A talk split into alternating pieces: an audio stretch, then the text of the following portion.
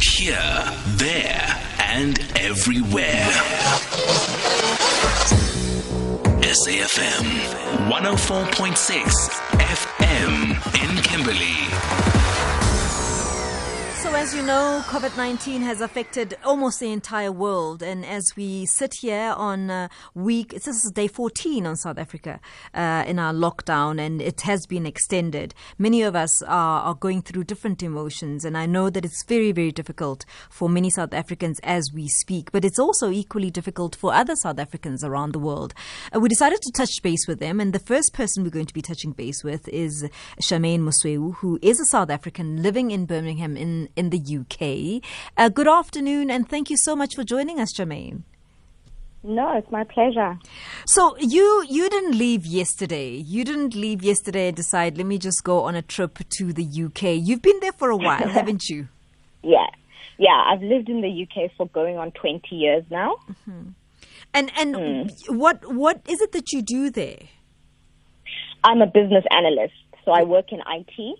Mm-hmm.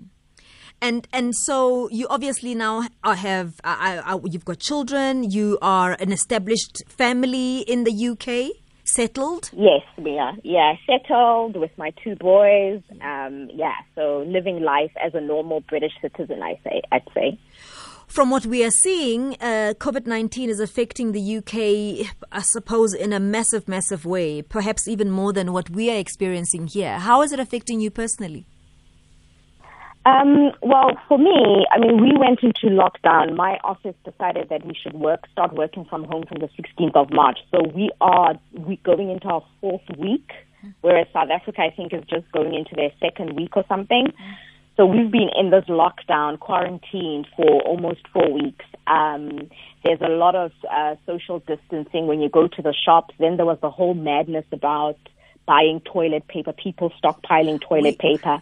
But what they've done now is they've they've like you go into a store, you can't buy, you can only be, you're only allowed to buy one packet of toilet paper. We had the you're same only problem. allowed to buy one one loaf of bread.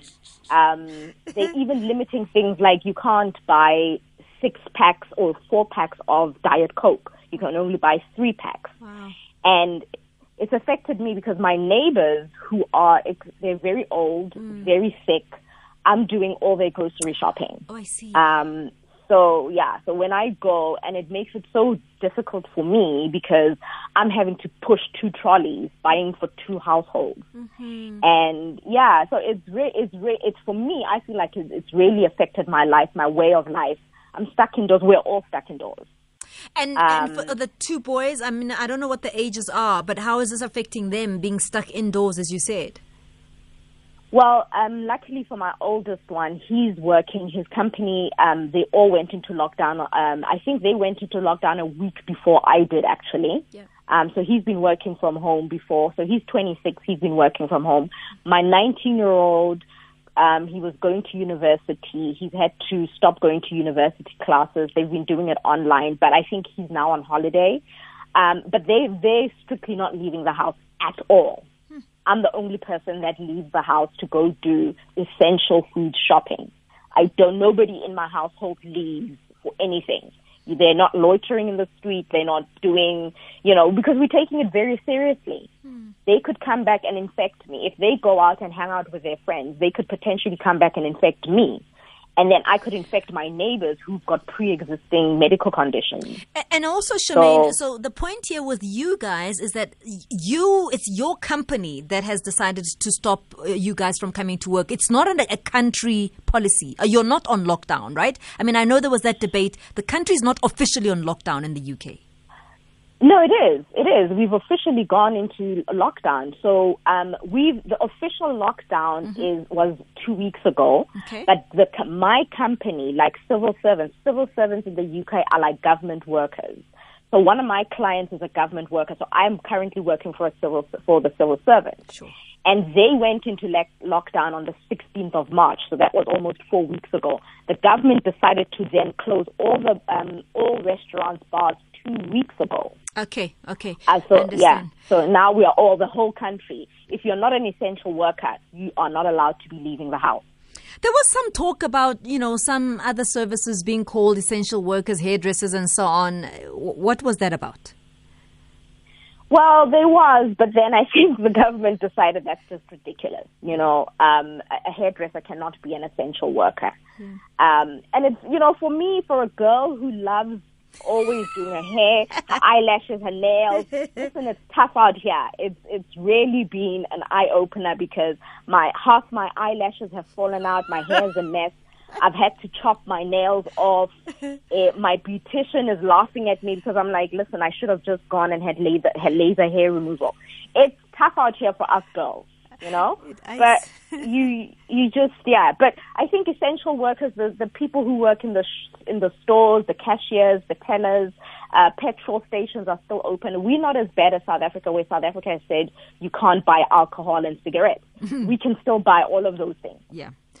It's it's such an eye opener. Your your neighbors that you're talking about. I mean, how difficult is life for them? The fear, obviously, as you said, they're elderly. They they have other illnesses as well.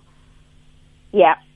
They they they haven't left the house, and I've said to them, I don't want them to leave their house at all. They have not left. They've not set foot outside their house for four weeks, mm. and the government has said people like them should essentially stay home for between twelve to 12 weeks to six months. Yeah. They don't want them leaving the house, and if they can get somebody to buy their their um, medication, so like yesterday, I had to do she on my list I had to go to the pharmacy for her and get some of her medication because she'd run out of it. Mm. Um, and then the food.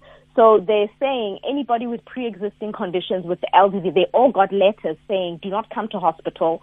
Um, but the one other thing that's stressing me out, which I am finding very difficult, is I, I've been sick. I've been trying to see my doctors. All the GPs mm-hmm. are not actually seeing patients. Mm.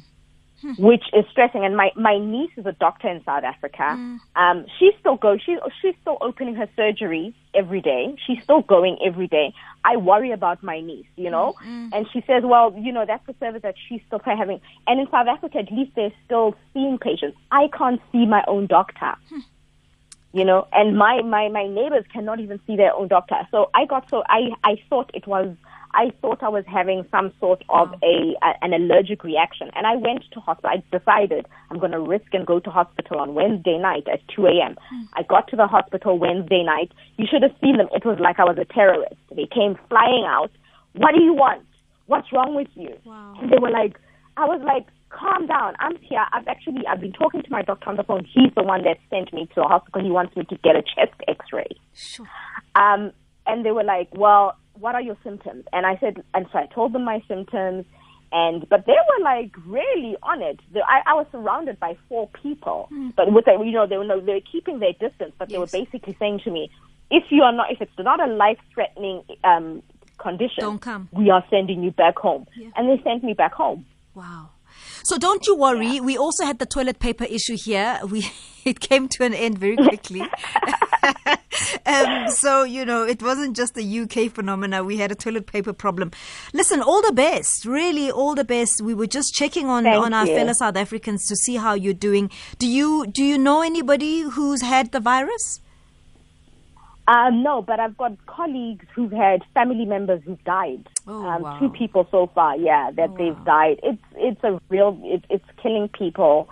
It's having a real big effect. And on social media, you know, people are constantly saying they know somebody yeah. who's dead or who's got it.